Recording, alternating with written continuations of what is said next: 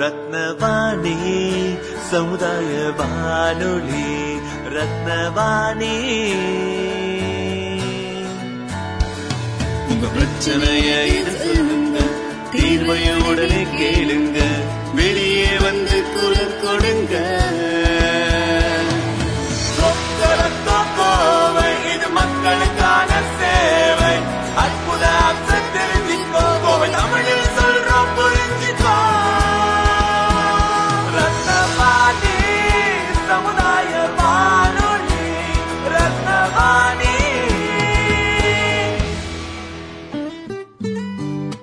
ரத்னவாணி தொண்ணூறு புள்ளி எட்டு சமுதாய வானொலி ஒலிபரப்பு கோவை ஈச்சனாரி ரத்தினம் கல்லூரி வளாகத்தில் இருந்து ஒலிபரப்பாகிறது.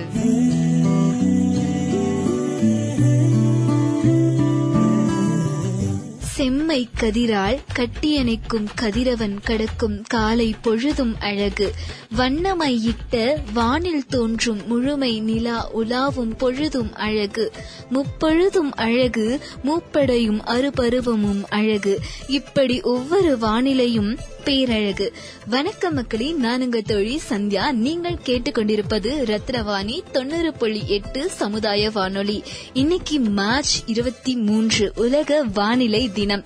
உலக வானிலை அமைப்பு சுவிட்சர்லாந்து நாட்டில் உள்ள ஜெனீவா நகர்ல ஆயிரத்தி தொள்ளாயிரத்தி ஐம்பதாம் ஆண்டு மார்ச் இருபத்தி மூணுல தாங்க துவங்கப்பட்டுச்சு. இந்த நாளை தான் உலக வானிலை தினமா ஒவ்வொரு ஆண்டும் நம்ம கொண்டாடிக்கிட்டு வரோம். ஒவ்வொரு நாட்டினுடைய வானிலை துறையின அடிப்படை என்ன அப்படின்னு பாத்தீங்கன்னா துல்லியமான வானிலை அறிவிப்புகளை தகுந்த நேரத்துல கொடுக்கறது. தான் இந்த மாதிரி வானிலை அறிவிப்புகளை தகுந்த நேரத்துல கொடுக்கறதன் மூலயமா மக்களோட உயிர் மற்றும் உடைமைகளை பாதுகாக்கிறது முக்கியமானதா இருக்கு. அந்த விருப்பத்தை நோக்கி செயல்பட எல்லா நாட்டினுடைய ஒத்துழைப்பும் தேவைப்படுது. ஏன் அப்படின்னா ஒரு நாட்டோட வானிலை கணிப்பதற்கு அதை சுத்தி இருக்கிற மற்ற நாடுகளோட வானிலை புள்ளி விவரங்களும் தேவைப்படுது. ஏன் அப்படின்னா ஒரு பகுதியில் இருக்கக்கூடிய வானிலை நிகழ்வு மற்ற பகுதியிலையும் பாதிக்கக்கூடிய நிலை இருக்கிறனால தான் அந்தந்த நாடுகளை சுத்தி இருக்கக்கூடிய மற்ற நாடுகளோட வானிலை புள்ளி விவரங்கள் ஒவ்வொரு நாட்டுக்கும் தேவைப்படுது. எல்லா நாடுகளுக்கும் இடையே வானிலை தொடர்பான அறிவு அது சம்பந்தமான தொழில்நுட்பம் ஆதாரத்தை ஒருவருக்கொருவர் பகிர்ந்துகிட்டு அதன் மூலமா வானிலை விவரங்களை வளர்த்து கொள்ள உலக நாடுகளுக்கிடையே வந்து ஒத்துழைப்பு அப்படிங்கறது தேவைப்படுது. அந்த முக்கியத்துவத்தை உணர்ந்து உலக வானிலை அமைப்பு சுவிட்சர்லாந்தில் உள்ள ஜெனீவா அப்படிங்கிற நகரத்துல ஆயிரத்தி தொள்ளாயிரத்தி ஐம்பதாம் ஆண்டு மார்ச் இருபத்தி மூணாம் தேதி தான் வானிலை வானிலை மையத்தை வந்து உருவாக்குனாங்க. அந்த தினத்தை தான் நம்ம ஒவ்வொரு ஆண்டும் மார்ச் இருபத்தி மூணாம் தேதி உலக வானிலை தினமா கடைபிடிச்சிட்டு வரோம். உலக வானிலை கழகத்துல வந்து நூத்தி எண்பத்தி ஒன்பது உறுப்பு நாடுகள் வந்து இருக்குங்க. இந்த நாடுகள் எல்லாம் சேர்ந்து ஒவ்வொரு வருடமும் ஒரு கருத்தை வந்து மையமாக வைத்து வானிலை நாளை கொண்டாடிட்டு வராங்க. வானிலை பற்றிய மாற்றங்களையும் இயற்கையை பாதுகாப்பதோட அவசியத்தையும் நாம் அனைவரும் உணர்ந்து கொள்ள வேண்டும் என்பதே உலக வானிலை தினத்தோட நோக்கமா இருக்குங்க. சில வானிலை குறியீடுகளை பத்தி பார்க்கலாம் வாங்க. சாஃப்ட் அப்படின்னா மூன்று எம்பிஹெச்சுக்கும் குறைவான காற்று தான் இருக்கும் அப்படிம்பாங்க. காம் அப்படின்னா காட்சி இல்லாத நிலை அப்படின்னு சொல்லுவாங்க. பென்னட் அப்படின்னா ஐம்பத்தி அஞ்சுல இருந்து அறுபது எம்பிஹெச்சுக்கும் இடையில தான் காற்றோட வேகம் இருக்கு அப்படிம்பாங்க. இப்படி வானிலை துறையில ஒவ்வொன்றுக்கும் ஒவ்வொரு வித குறியீடுகளை வச்சு பயன்படுத்தி வானிலைய நமக்கு சொல்றாங்க. பொதுவா வானிலை பருவமழை அளவு மேகமூட்டம் மழை வெப்பம் காற்றின் வேகம் திசை போன்ற பல தகவல்களை வானிலை ஆராய்ச்சி மையங்கள் நமக்கு தருது. ஆனா இதுல நமக்கு பொதுவா தெரிஞ்சது என்ன அப்படின்னு பாத்தீங்கன்னா இன்னைக்கு மழை வருமா வரதா? ஸ்கூலுக்கு லீவ் விடுவாங்களா மாட்டாங்களா? இது மட்டும் தான் நமக்கு தெரியும். ஆனா இது எல்லாத்தையும் தாண்டி பேரிடர் காலங்கள்ல நமக்கு பெரும் துணையா இருக்கிறது வானிலை ஆராய்ச்சி மையங்கள். தான் பேரிடர் காலங்கள்ல மக்களுக்கு பெரு உதவி செய்வதில் முக்கிய பங்கு வகிக்கிறது எதுன்னு பாத்தீங்கன்னா வானிலை மையங்கள் தான் எனவே வானிலையோட முக்கியத்துவத்தையும் வானிலை மையங்களுடைய அவசியத்தையும் நாம் உணர்ந்து செயல்படணும். நன்றி மக்களே நான் உங்கள் தோழி சந்தியா. தொடர்ந்து இணைந்திருங்கள் ரத்னவாணியுடன். தொண்ணூறு புள்ளி எட்டு சமுதாய வானொலி. ரத்தின வாணி தொண்ணூறு புள்ளி எட்டு சமுதாய வானொலியில் ரத்தின நேரம். ரத்தினவாணி தொண்ணூறு புள்ளி எட்டு சமுதாய வானொலி. இன்று மார்ச் இருபத்தி மூன்று உலக வானியல் தினம். உலக வானியல் நாள் ஒவ்வொரு ஆண்டும் மார்ச் இருபத்தி மூன்றாம் தேதி கடைபிடிக்கப்பட்டு வருகிறது. ஆயிரத்தி தொள்ளாயிரத்தி ஐம்பதாம் ஆண்டு முதல் உலகம் முழுவதும் இந்த நாள் கொண்டாடப்பட்டு வருகிறது. ஜெனீவாவில் அமைந்துள்ள உலக வானிலை அமைப்பு தலைமையகத்தால் இந்த நாள் பிரகடனம் செய்யப்பட்டது. வானிலை அறிவு மற்றும் புள்ளி விவரங்கள் வானிலையை சமாளிக்கும் நடவடிக்கைகளுக்கு ஆதரவளிப்பது என்பது உலக வானிலை நாளின் இந்த ஆண்டிற்கான தீம் என்னவென்றால் கடல் நமது காலநிலை மற்றும் வானிலை என்பதாகும். அந்த வகையில் ரத்தினவாணி தொண்ணூறு புள்ளி எட்டு சமுதாய வானொலியில் நமது தோழமை சமுதாய வானொலியான கடலோசை சமுதாய வானொலியின் சிறப்பு பதிவு.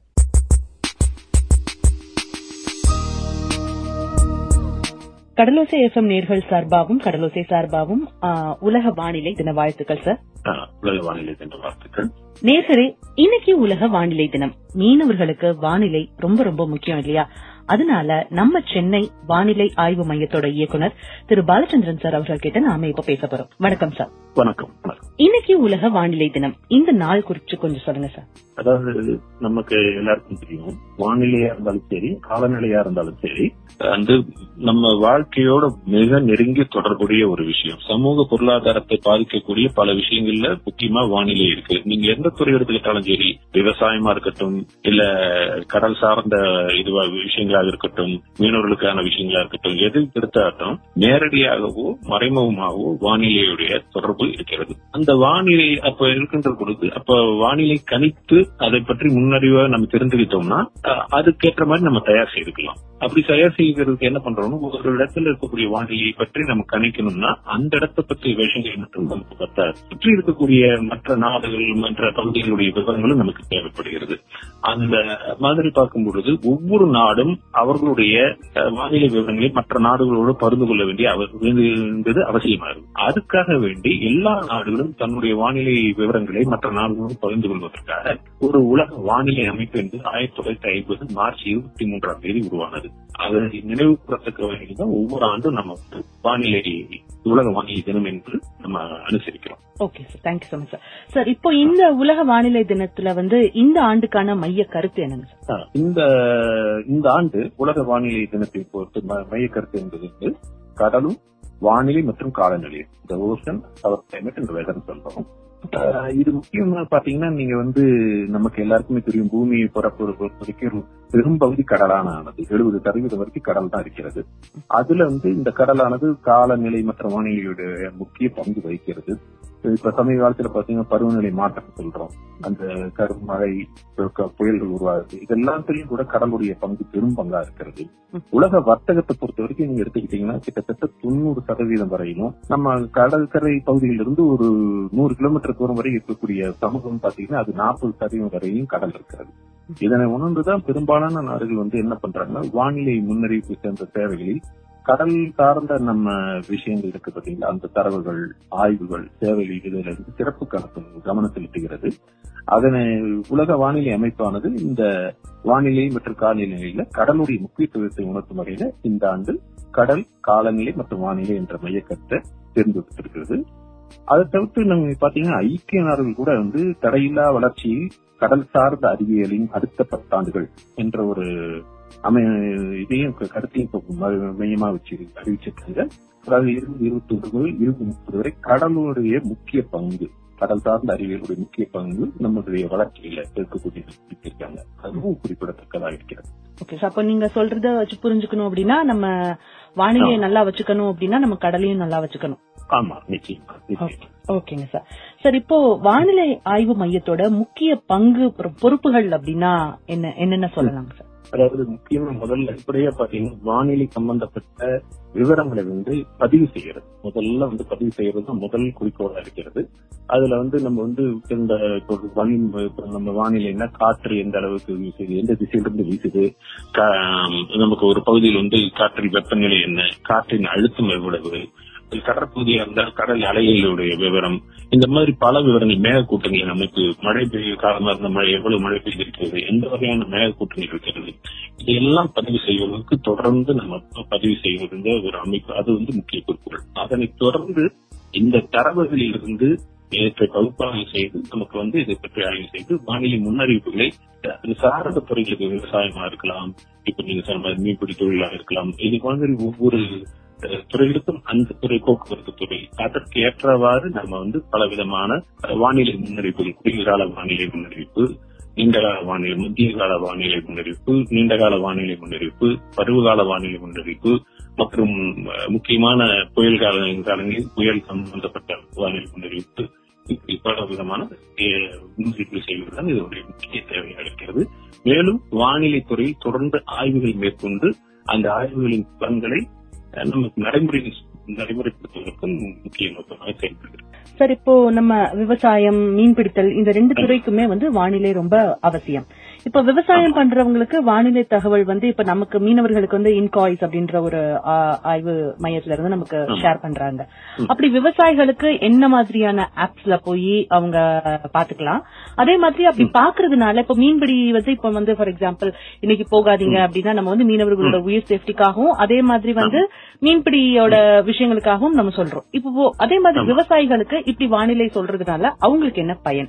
சோ என்ன மாதிரியான சிஸ்டம்ல இருந்து அவங்களுக்கு போய் சேருது இன்காய்ஸ் மாதிரி.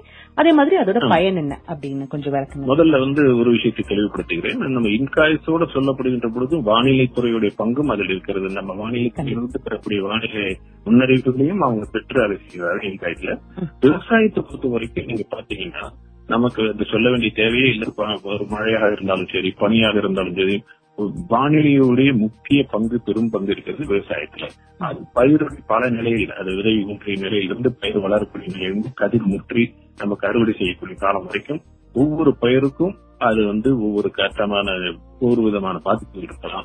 சில பயிர்களுக்கு சில காலகட்டங்களிலே வந்து ஈரப்பதம் வந்து நன்மை கேட்கக்கூடியதா இருக்கும். ஆனால் சில பகுதிகளிலே சில க- பயிர்களுக்கு அது வந்து சாதகமா இருக்காது. இப்ப இதனால என்ன பண்றோம்னா வானிலை மையத்தை பொறுத்த வரைக்கும் விவசாய துறைகளுக்காக நம்ம என்ன பண்றோம்னா வானிலை அடுத்த ஐந்து நாட்களுக்கு எப்படி வானிலை இருக்கக்கூடும் என்ன மாதிரி நிகழ்வு- நிகழ்வுகள் ஏற்படக்கூடும் எப்படி வெப்பநிலை ஏறுகிறதா உயர்கிறதா இந்த இதெல்லாம் நம்ம கணித்து என்ன சொல்கிறோம்னா விவசாய துறைகளுக்கு அனுப்புறோம். அவங்க வந்து அந்தந்த பகுதிகளில் இருக்கக்கூடிய கேவிகே என்று சொல்லக்கூடிய கிருஷி விக்யான் என்ற அவங்கள வந்து அந்த துறை சார்ந்த நிபுணர்கள் விவசாய நிபுணர்கள் இருப்பார்கள். அவர்கள் வந்து இந்த விவரங்களை வானிலை முன்னெடுத்து அந்த பகுதியில் இப்ப என்ன மாதிரி பயிர் இருக்கிறது அந்த பயிர் மற்றும் விவசாயத்தையும் நம்ம கால்நடை பிரித்து பார்க்க முடியாது. கால்நடைக்கும் வந்து என்னென்ன மாதிரி நோய்கள் வரக்கூடிய வாய்ப்புகள் இருக்கிறது என்ன நடவடிக்கைகள் இருக்க வேண்டும் பயிர்களுக்கு எந்த விதமான பூச்சிக்கொல்லி மருந்தா என்ன மாதிரி நடவடிக்கைகள் எல்லாம் மேற்கொள்ள வேண்டும் என்பதை குறித்து அவர்கள் அவர்களுடைய பங்களிப்பை செய்வார்கள். இது இரண்டையும் சேர்த்து நம்ம வந்து அக்ரோ அட்வைசரி என்று சொல்லக்கூடிய விவசாய துறைக்கான இது வந்து நம்ம வந்து எச்சரிக்கைகளும் மற்றும் அறிக்கைகளையும் வெளியிடுகிறோம். இது ஒவ்வொரு செவ்வாய்க்கிழமையும் புதன் வெள்ளிக்கிழமையும் வாரத்துக்கு இருமுறை தினந்தோறும் நம்ம வந்து இது பண்ணி நாடு முழுவதும் இருக்கக்கூடிய தமிழகம் மட்டுமல்ல நாடு முழுவதும் இருக்கக்கூடிய அனைத்து மாவட்டங்களுக்கும் நம்ம இதை செயல்படுறோம் ஓகேங்க சார் சார் இப்போ நம்ம ஒரு இப்போ பொதுவா வந்து இப்போ ஒரு விஷயம் வருது அப்படின்னா இந்த ஃபேக் நியூஸ் அப்படின்றதுனால எல்லாத்துலயுமே வந்து ப்ராப்ளம்ஸ் ஜென்ரலா வந்துகிட்டு இருக்கு. சோ இப்போ சமூக வலைத்தளங்கள்ல வானிலை ஆய்வு மையம் பத்தியும் இப்போ வானிலை பத்தியும் வரக்கூடிய வதந்திகளை ஒரு ஒரு கவர்மெண்ட் இதுவா நீங்க எப்படி சமாளிக்கிறீங்க? அதுல அதுல நீங்க சந்திக்கக்கூடிய சவால்கள் என்னவா இருக்கு? ஏன்னா ஒரு பொருளைய கலைப்புறவங்களுக்கு அது ரொம்ப சுலபம். ஆனா அது பொய் அதான் பொய் சீக்கிரமா நம்பிடுவாங்க உண்மையை சீக்கிரம் நம்ப மாட்டாங்க. இப்போ இத இதுல நீங்க சந்திக்கக்கூடிய சவால்கள் என்ன சார் இருக்கு? சவால்கள் நீங்க குறிப்பிட்ட மாதிரி வந்து இன்றைய உலகம் என்பது இணையதள உலகம். இந்த இணையதள உலகத்துல வந்து எல்லா வகையான விவரங்களும் எல்லாருக்கும் கிடைக்கக்கூடிய நிலையில என்ன பண்றாங்கன்னா சில பேர் வந்து வானிலை எச்சரிக்கைகளையோ புயல்களை பற்றிய தேவையற்ற வதந்திகளை வந்து அவங்க பரப்புறாங்க. இப்போ மக்களுக்கு என்ன அவர்கள் வந்து எப்பொழுது அந்த ஒரு வாட்ஸ்அப்பாவே இருப்பதில்லை ஒரு சமூக வலைதளமா இருந்தாலும் அதை பார்க்க வேண்டும் என்கின்ற அஹ், எண்ணம் இருக்கிற அவர்களுக்கு வந்து இதற்கான ஆத்தரைஸ்ட் ஏஜென்சி என்று சொல்லக்கூடிய நம்ம வானிலைத்துறை என்பது இருக்கிறது. வானிலை துறை என்பது இருபத்தி நான்கு மணி நேரம் தொடர்ந்து செயல்படக்கூடிய துறை. அதனால வந்து நீங்க அவங்களே தெரிஞ்சுக்கணும். இது வந்து நம்ம தேவையில்லாம சமூக வலைத்தளத்திற்கு செல்ல வேண்டாம். வானிலைத்துறையுடைய அஹ், அதிகாரப்பூர்வமான வலைத்தளமோ அல்லது அவர்களிடம் எங்களுடைய அலுவலகத்தை கூட தொடர்பு கொண்டு போயிருக்கலாம் ஆனா எப்பொழுதும் பொருளி கிளப்புவதால் என்ன ஆகுதுன்னா நீங்க கேக்குற மாதிரி எல்லாரும் சார் இது நிஜமா இது நிஜமான்னு கேக்குறாங்க நாங்க அதான் சொல்றோம் நீங்க ஏன் அதை பார்த்துட்டு வெரிபிகேஷன் சென்டராட்ட இதை யூஸ் பண்ணாதீங்க? இதை வந்து வாழ்க்கை துறை வந்து சார் அது நிஜமா நீங்க ஏன் கேக்குறீங்க உங்களுக்கு நம்பிக்கை இல்லையா? இந்த துறை இருபத்தி நான்கு மணி நேரம் செயல்பட்டு கொண்டிருக்கிறது. இங்க செயற்கைக்கோள்கள் வா- நம்ம ரேடார்கள் தொடர்ந்து ஒவ்வொரு மூணு மணி நேரத்துக்கு நம்ம வானிலை பற்றிய விவரங்கள் எல்லாம் பெற்றுக் கொண்டிருக்கிறோம். தொடர்ந்து சேஞ்சஸ் இருந்தாலும் அரசு துறைகளோடு தொடர்பில் இருக்கிறோம். இந்த நிர்வாகத்துறை இருக்கிறது வருவாய் மற்றும் பேரிடர் துறையோடு தொடர்ந்து அத்தனை அதிகாரிகளோடும் நம்ம தொடர்ந்து நம்ம தொடர்பில் இருக்கிறோம். அதனால நீங்க வந்து மக்கள் தெரிந்து கொள்ள வேண்டிய ஒரு விஷயம் என்றால் தேவையற்ற வதந்தியில் பார்க்கவே வேண்டாம். நீங்க முதல்ல பார்க்காம இருந்தாலே போதும். நமக்கு வானிலை வேண்டும் என்றால் அதற்கான தகவல்கள் சம்பந்தப்பட்ட துறையிலிருந்து நம்ம பெற வேண்டும் ம். அங்கிருந்து உங்களுக்கு தொடர்ந்து கிடைத்துக் கொண்டே இருக்கும். இருபத்தி நான்கு மணி நேரமும் வானிலை துறை செயல்பட்டு கொண்டே இருக்கிறது. நம்ம வந்து எஸ்எம்எஸ் மூலமா கொடுக்கிறோம். பல விதமான என்ன வகையான தொடர்புகள் இருக்கிறது அத்தனை வகையான ட்விட்டர் இருக்கிறது. இங்கேயும் நம்ம வந்து வானிலை துறையுடைய அஹ், சமூக வலைத்தளமே இருக்கிறது. ட்விட்டர் எல்லாமே நம்மளும் வச்சிருக்கிறோம். அதனால இதை யூஸ் பண்ணுங்க. இதுல உங்களுக்கு அதிகாரப்பூர்வமான தேவையில்லாத பொருள் எல்லாம் இருக்காது. உங்களுக்கு தகவல்கள் நம்ப தகுந்த தகவல் இங்கிருந்து கிடைக்கும். அதிகாரப்பூர்வமான தகவல் கிடைக்கும். ஓகேங்க சார் ஓகே ரொம்ப நன்றிங்க சார் அதே மாதிரி இப்போ நம்ம இந்த இந்த வருஷத்துக்கான மைய கருத்து இந்த பருவநிலை மாற்றம் இல்ல வானிலை கடல் இந்த மாதிரியான விஷயங்கள். இப்போ இந்த பருவநிலை மாற்றம் அப்படின்றது வந்து ஒரு பெரிய பேச்சு பொருளா உலகளாவிய அளவுல வந்து பேசிக்கிட்டு இருக்காங்க ரிசர்ச்சர்ஸ் சயின்டிஸ்ட்ல இருந்து எல்லாருமே.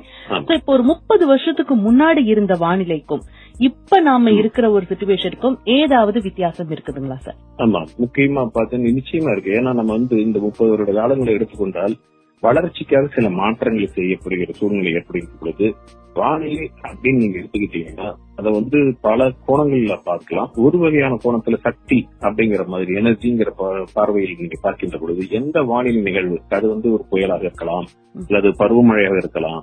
இதை எதையும் வந்து நம்ம வந்து நீர் நிலம் காற்று இந்த மூன்றுக்கும் இடையிலே நடக்கக்கூடிய சக்தி பரிமாற்றமா எடுத்துக்கலாம். நம்ம கடல் அல்லது நிலப்பரப்பு அல்லது காற்று இந்த மூணுக்கு இடையில வந்து சக்தி பரிமாற்றங்கள் தொடர்ந்து நிகழ்ந்து கொண்டிருக்கிறது. அதனுடைய வெவ்வேறு வடிவங்களாகத்தான் இந்த மழையோ இல்ல இப்ப புயல்களோ இல்ல பருவமழையோ இடிமழை மின்னலோ மின்னலாகவோ இருக்கிறது. அப்ப என்ன ஆகுதுன்னா நம் சுற்றுப்புற சூழ்நிலையில ஏதாவது மாற்றங்கள் நிகழ்த்தினோம் என்றால் அதற்கு ஏற்ப இந்த சக்தி பரிமாற்றங்களில் மாற்றங்கள் நிகழும். அதன் காரணமாக என்ன ஆகுதுன்னா இப்ப பாத்தீங்கன்னா நம்மள்ட்ட இருக்கக்கூடிய தரவுகளை விட்டு பார்க்கும்போது கடந்த முப்பது ஆண்டு தொடர்ந்து வெப்பம் அதிகரித்துக் கொண்டே இருக்கிறது. இது நம்ம தொழிற்சாலைகள் அமைக்கிறோம் நம்ம சுற்றுப்புறங்களை மா- மாற்றங்கள் செய்கிறோம். அதனால என்ன சொல்கிறோம்னா இப்ப நீங்க நீங்க சொல்ற மாதிரி அது பருவமழை பருவ மாற்றம் என்று சொல்லக்கூடிய பருவநிலை மாற்றம் என்று சொல்லக்கூடியது தொடர்பாக இருக்கக்கூடியதுதான் வந்து உலக வெப்பம் புவி வெப்பமயமாதல் அதாவது குளோபல் வார்மிங் என்று சொல்லிட்டு இருக்கிறாங்க.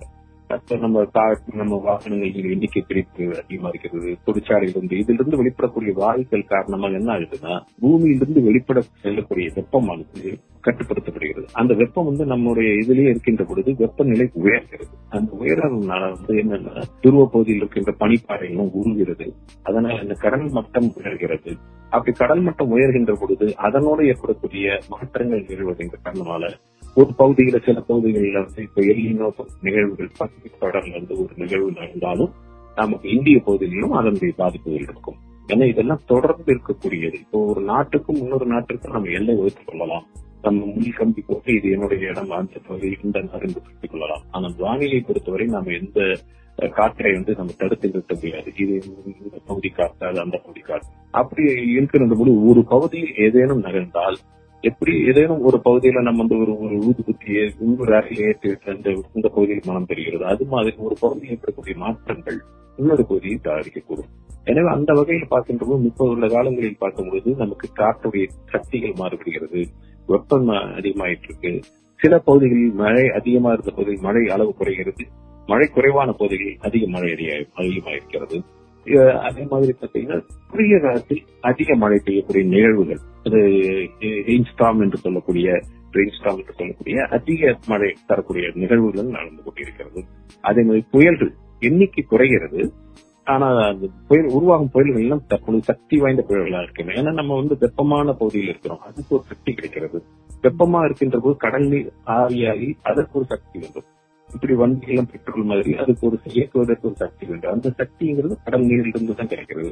அதிக வெப்பம் அதிகமாகும் பொழுது அது வந்து நமக்கு வெப்ப அதன் மூலமாக ஆவியாகிறது காரணமாக நமக்கு வந்து சக்தியும் அதிகமாகுது. இந்த மாதிரி மாற்றங்கள் நிகழ்ந்து கொண்டுதான் இருக்கின்றது. சார் அப்ப இன்னும் ஒரு தேர்ட்டி இயர்ஸ்க்கு கழிச்சும் ஒரு முப்பது வருஷத்துலயும் இதே மாதிரியான ஒரு சூழ்நிலை போய்கிட்டு இருந்ததுன்னா நாம என்ன மாதிரியான பிரச்சனைகள் எல்லாம் சந்திக்க நேரிடும். அந்த இது பார்த்தீங்கன்னா தற்பொழுது ஆய்வுகள்லாம் என்ன சொல்லுங்க இப்பொழுது முறைப்படி இதே மாதிரி மாற்றங்கள் நிகழ்ந்து கொண்டிருந்தால் பருவமழையின் அளவு மாறுபடலாம்.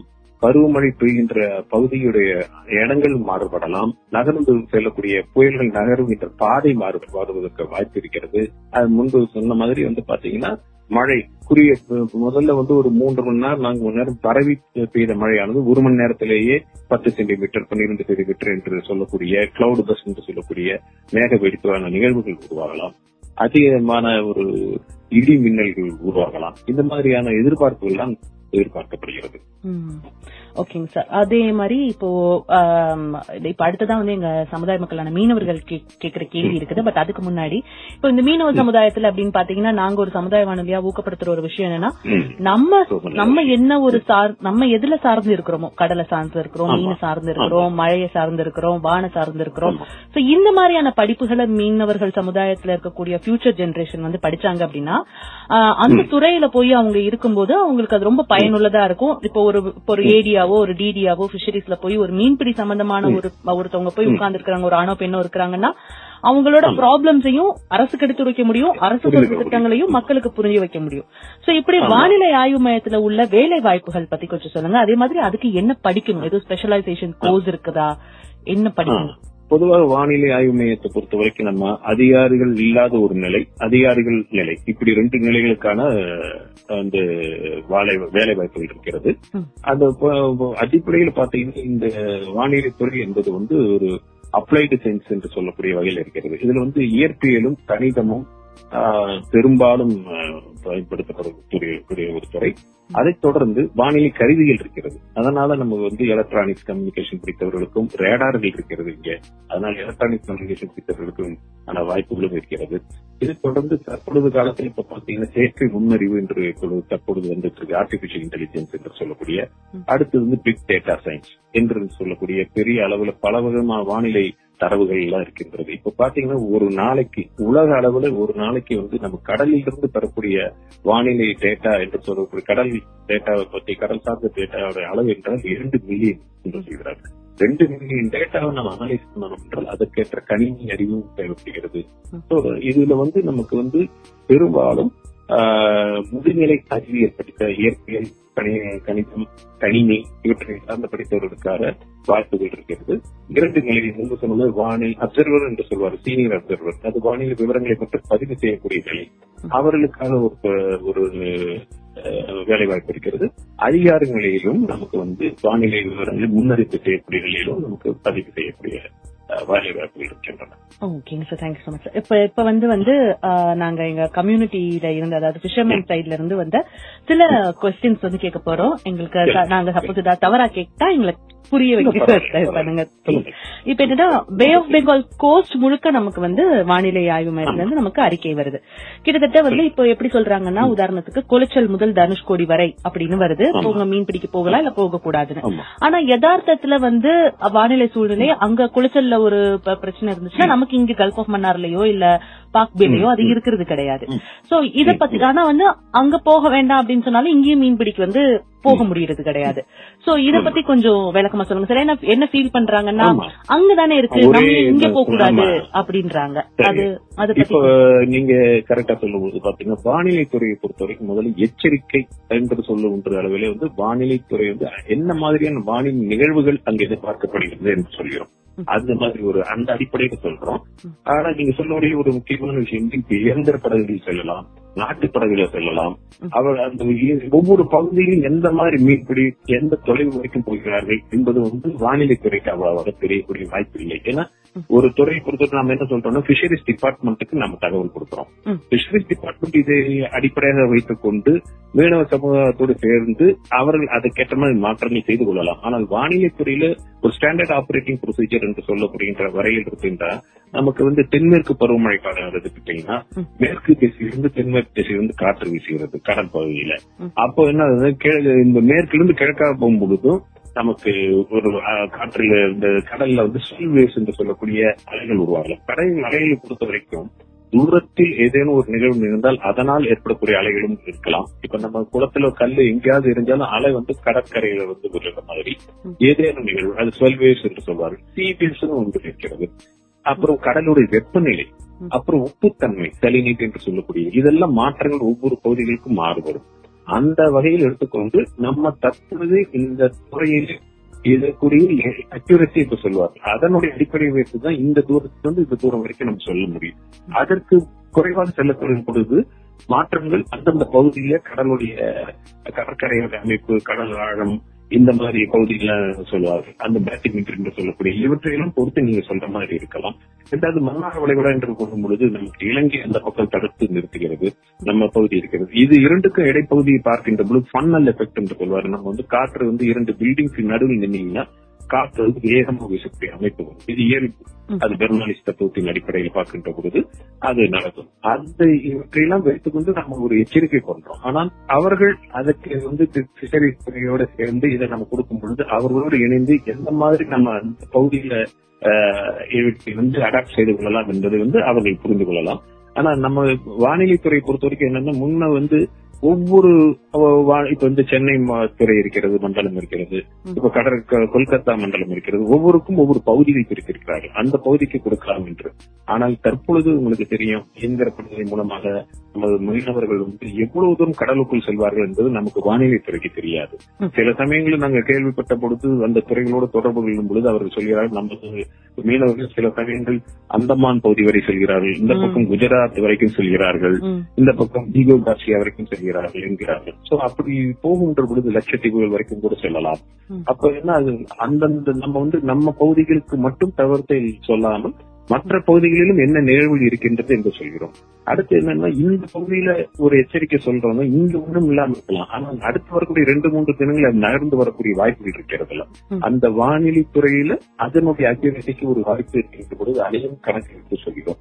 ஆனால் அவர்கள் இதை வந்து சம்பந்தப்பட்ட மீனவ துறைகளோடு சேர்ந்து கொண்டு நம்ம வானிலை துறையுடைய எச்சரிக்கைகளை முழுமையா அது எப்படி நடைமுறைக்கு கொண்டு செல்வது என்பதை அவர்கள் அந்த திறனோடு அவர்கள் இணைந்து கூட செய்யலாம். நாங்களும் இது ஒரு இதுவா எடுத்துக்கிறோம். அவர்களோடு இணைந்து பண்ணு இந்த மாதிரி பண்ணலாம். ஷோர் சார் அப்ப அடுத்த கொஸ்டினுக்குமான பதிலுமே ஆக்சுவலி இதுலயே வந்துடுச்சு. என்ன. கேள்வினா. தென்மேற்கு பருவமழை காலம்னாலும் சரி கல்ஃப் ஆஃப் மன்னார்ல கடலுக்கு அனுமதி இல்ல. வடகிழக்கு பருவமழை. காலம்னாலும் சரி கல்ஃப் ஆஃப் மன்னார்ல கடலுக்கு அனுமதி இல்ல. ஏன்னா வங்கக்கடலும் அரபிக்கடலும் இணைந்து இருக்கிறது இல்லையா அவங்களுக்கு அதனால எப்படி இந்த கல்ஃப் ஆஃப் மன்னார் வழியாகவும் குமரிக்கடல் பகுதியில் இரண்டு கடலும் சங்கமிக்கின்ற பொழுது கிழக்கு பகுதியிலிருந்து காற்று வடகிழக்கு திசையிலிருந்து வீசுகிறது. நமக்கு வந்து தென்மேற்கு பருவமழை காலத்தில் இந்த பக்கத்திலிருந்து காற்று வீசுகிறது. எனவே ஒன்றோடு ஒன்று தொடர்பு இருக்கக்கூடிய நிலையில் இருக்கின்ற பொழுது இந்த ஃபன்னல் எஃபெக்ட் இருக்கின்ற பொழுது சில சமயங்களில் கடலுடைய வேகம் அதிகரிக்கலாம். அவர்கள் எந்த மாதிரி படகுகள் உபயோகிப்பார்கள் என்று நம்ம பிரித்து சொல்வதற்கு இன்னும் அந்த மாதிரியான ஒரு அமைப்பு இன்னும் உருவாகவில்லை. நாம நாட்டு படகுகள் இவ்வளவு தூரம் செல்லலாம் இயந்திர படகுகள் இவ்வளவு தூரம் செல்லலாம் என்பது வந்து வானிலை துறைக்கு சம்பந்தப்படாத துறை. நாம வானிலையில் என்ன நிகழ்வுகிறது என்று சொல்லலாம். அதை வந்து எப்படி என் பெரிய கப்பல்களுக்கு இது பொருந்துமா? இல்ல ஒரு நாட்டு படகுக்கு இது பொருந்தாது. இதெல்லாம் வந்து அந்தந்த நடைமுறையில் அந்தந்த துறை பகுதியில் இருக்கின்ற துறைகளோடு சம்பந்தப்படுத்தி அதற்கேற்ற மாதிரி நடைமுறைப்படுத்திக் கொள்வது நல்லது. ஓகேங்க சார். இப்போ அடுத்து அடுத்து இருக்கிற இரண்டு கேள்விகளுக்குமே இதுலயே பதில் வந்துருச்சு. சோ அதை தவிர்த்துடலாம். இப்போ இந்த மாதிரியான விஷயங்கள் இருக்கும்போது வானிலை இவ்வளவு முக்கியமா ஒரு மீனவர்களுக்கு இருக்கிறதுனால ஹாம் ரேடியோ எவ்வளவு தூரத்துக்கு யூஸ்ஃபுல்லா இருக்குங்க சார் இது. அந்த ஹாம் ரேடியோன்றத வந்து நம்ம எல்லாருக்குமே இப்போ ஆல்ரெடி விஹெச்எஃப் எல்லாம் யூஸ் பண்ணிட்டு இருக்காங்க. பட் இந்த ஹாம் ரேடியோன்றது வந்து நீங்க சொன்ன மாதிரி லட்சத்தீவோ குஜராத்தோ இப்ப எங்க பகுதியில இருக்கிற மீனவர்கள் அங்க போறது கிடையாது. ஏன்னா டுவெண்ட்டி ஃபோர் ஹவர்ஸ் மீன்பிடி தான் ஆனா கன்னியாகுமரி சைடோ இல்ல ஒரு கொச்சின் சைடு இருக்கிறவங்க எல்லாம் அதிகமா அந்த சைடு போறது உண்டு அப்போ அப்படி போறாங்கன்ற போது இந்த ஹாம் ரேடியோ இருக்குதுன்னா இந்த எனக்கு தெரிஞ்சு நான் அப்சர்வ் பண்ண வரைக்கும் ஓகேக்கு அப்புறம் வானிலையோட அறிவிப்பு முன்கூட்டியே சொல்றதும் சரி இல்ல அது மாதிரியான ஒரு அசம்பாவிதத்தை தவிர்க்கிறதுக்கும் சரி நிறைய நடவடிக்கைகள் எடுக்கிறீங்க. சோ இப்போ இந்த மாதிரி வந்து ஒரு ஹாம் ரேடியோ எவ்வளவு யூஸ்ஃபுல்லா இருக்குங்க? சார் இப்படி எதுவும் இருந்திருக்கா? எதுவும் ஹாம் ரேடியோ பயன்படுத்தி திரும்ப வந்தவங்க எல்லாம் இருக்கு நான் எங்களுக்கு ஒரு வாய்ப்பு கொடுத்து இந்த செய்திகளை நீங்க கொண்டு சேர்த்து ரொம்ப நன்றி ரொம்ப நன்றி. நிலைத்துறையை பொறுத்த வரைக்கும் நாம் என்ன பண்றோம்னா மூன்று நிலை. முதல்ல வந்து வானிலை விவரங்களை பெறுவது எச்சரிக்கையை தயார் செய்வது இது இரண்டாவது நிலை. தயார் செய்தால் மட்டும் போதாது அது பயனாளர்களுக்கு கொண்டு செல்வது. இப்ப செய்வதற்கு பல வகைகள் இருக்கிறது. நமக்கு வந்து ஒளி ஒளி ஊடகங்கள் இந்த மாதிரி வானிலை நிலையங்கள் எல்லாவற்றிலும் சமூக வலைதளங்கள் இதெல்லாம் இருக்கின்றது ஒவ்வொன்றும் அதற்குரிய மெரிட்ஸ் அண்ட் டிமெரிட்ஸ் சொல்லக்கூடிய அதனுடைய லிமிடேஷன்ஸ் தான் இருக்கிறதுனால எல்லாவற்றையும் நம்ம உபயோகப்படுத்துகிறோம் ஆனால் வானிலை மையத்திலிருந்து நம்ம ஹேண்ட் ரேடியோவுக்கு நேரடியான தொடர்பு கிடையாது. ஆனால் தன்னார்வலர்கள் இணைந்து கொண்டு அவற்றோடு செய்கிறார்கள் என்று கேள்விப்படுகிறோம். அவர்கள் இதெல்லாம் பெறுறாங்க. இப்ப சமூக வான வானொலி இந்த மாதிரி இருக்கு கடலோசை. இவையெல்லாம் முக்கிய முக்கிய பங்கு வகிக்கிறது. நாம வந்து சொல்றோம்னா நேரடியாக அவர்கள் அந்த சமூக வானிலை இதோடு இருக்கிறார்கள். அந்த சமூகத்தோடு இணைந்து இருக்கிறீங்க அவங்களுக்கு அந்த தகவல் இன்னும் நெருக்கமானவர்கள் இருந்து அவர்களோடு நெருக்கமானவர்கள் இருந்து கிடைக்கின்ற போது நம்பகத்தன்மை அதிகரிக்கிறது. அப்ப என்ன ஆகுது? இன்னும் பரவலாக செய்யப்படுகிறது. தகவல்.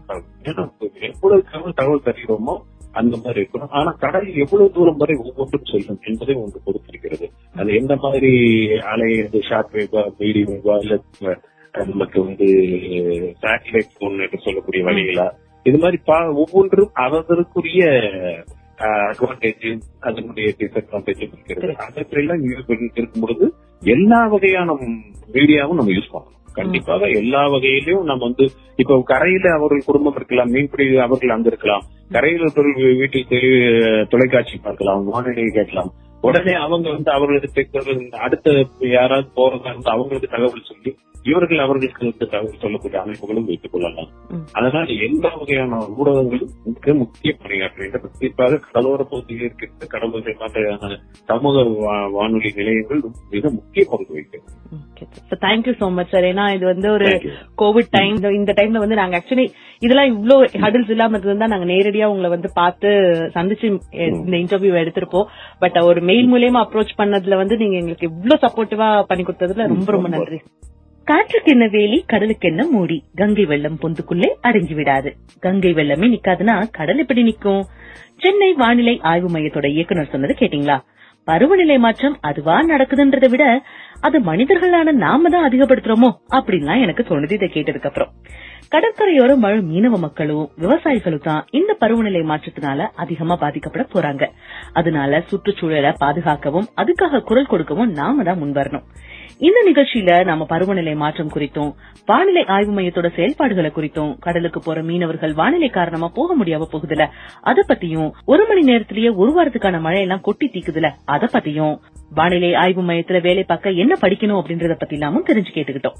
இந்த நிகழ்ச்சி நீங்க திரும்ப கேட்கணும் அப்படி இல்லாட்டி யாருக்காவது இந்த சோஷியல் மீடியா அதாவது வாட்ஸ்அப் மூலியமாவோ பேஸ்புக் மூலியமாவோ அனுப்பணும் அப்படின்னு நினைச்சீங்கன்னா ஆங்கர் டாட் எஃப்எம் அப்படின்ற ஒரு இணையதளம் இருக்குது. அதுல போனீங்கன்னா கடலோசைன்னு டைப் பண்ணீங்கன்னா இந்த நிகழ்ச்சியை கேட்கலாம். கூடவே இன்னும் கொஞ்சம் நிறைய நிகழ்ச்சிகள்லாம் இருக்கு. மீண்டும் இதே மாதிரி இன்னொரு நிகழ்ச்சியில வந்து உங்களை சந்திக்கிறேன். அது வரைக்கும் உங்ககிட்ட இருந்து விடைபெறுவது காயத்ரி. தொடர்ந்து இணைஞ்சிருங்க. இது கடலோசி எஃப்எம் தொண்ணூறு புள்ளி நான்கு.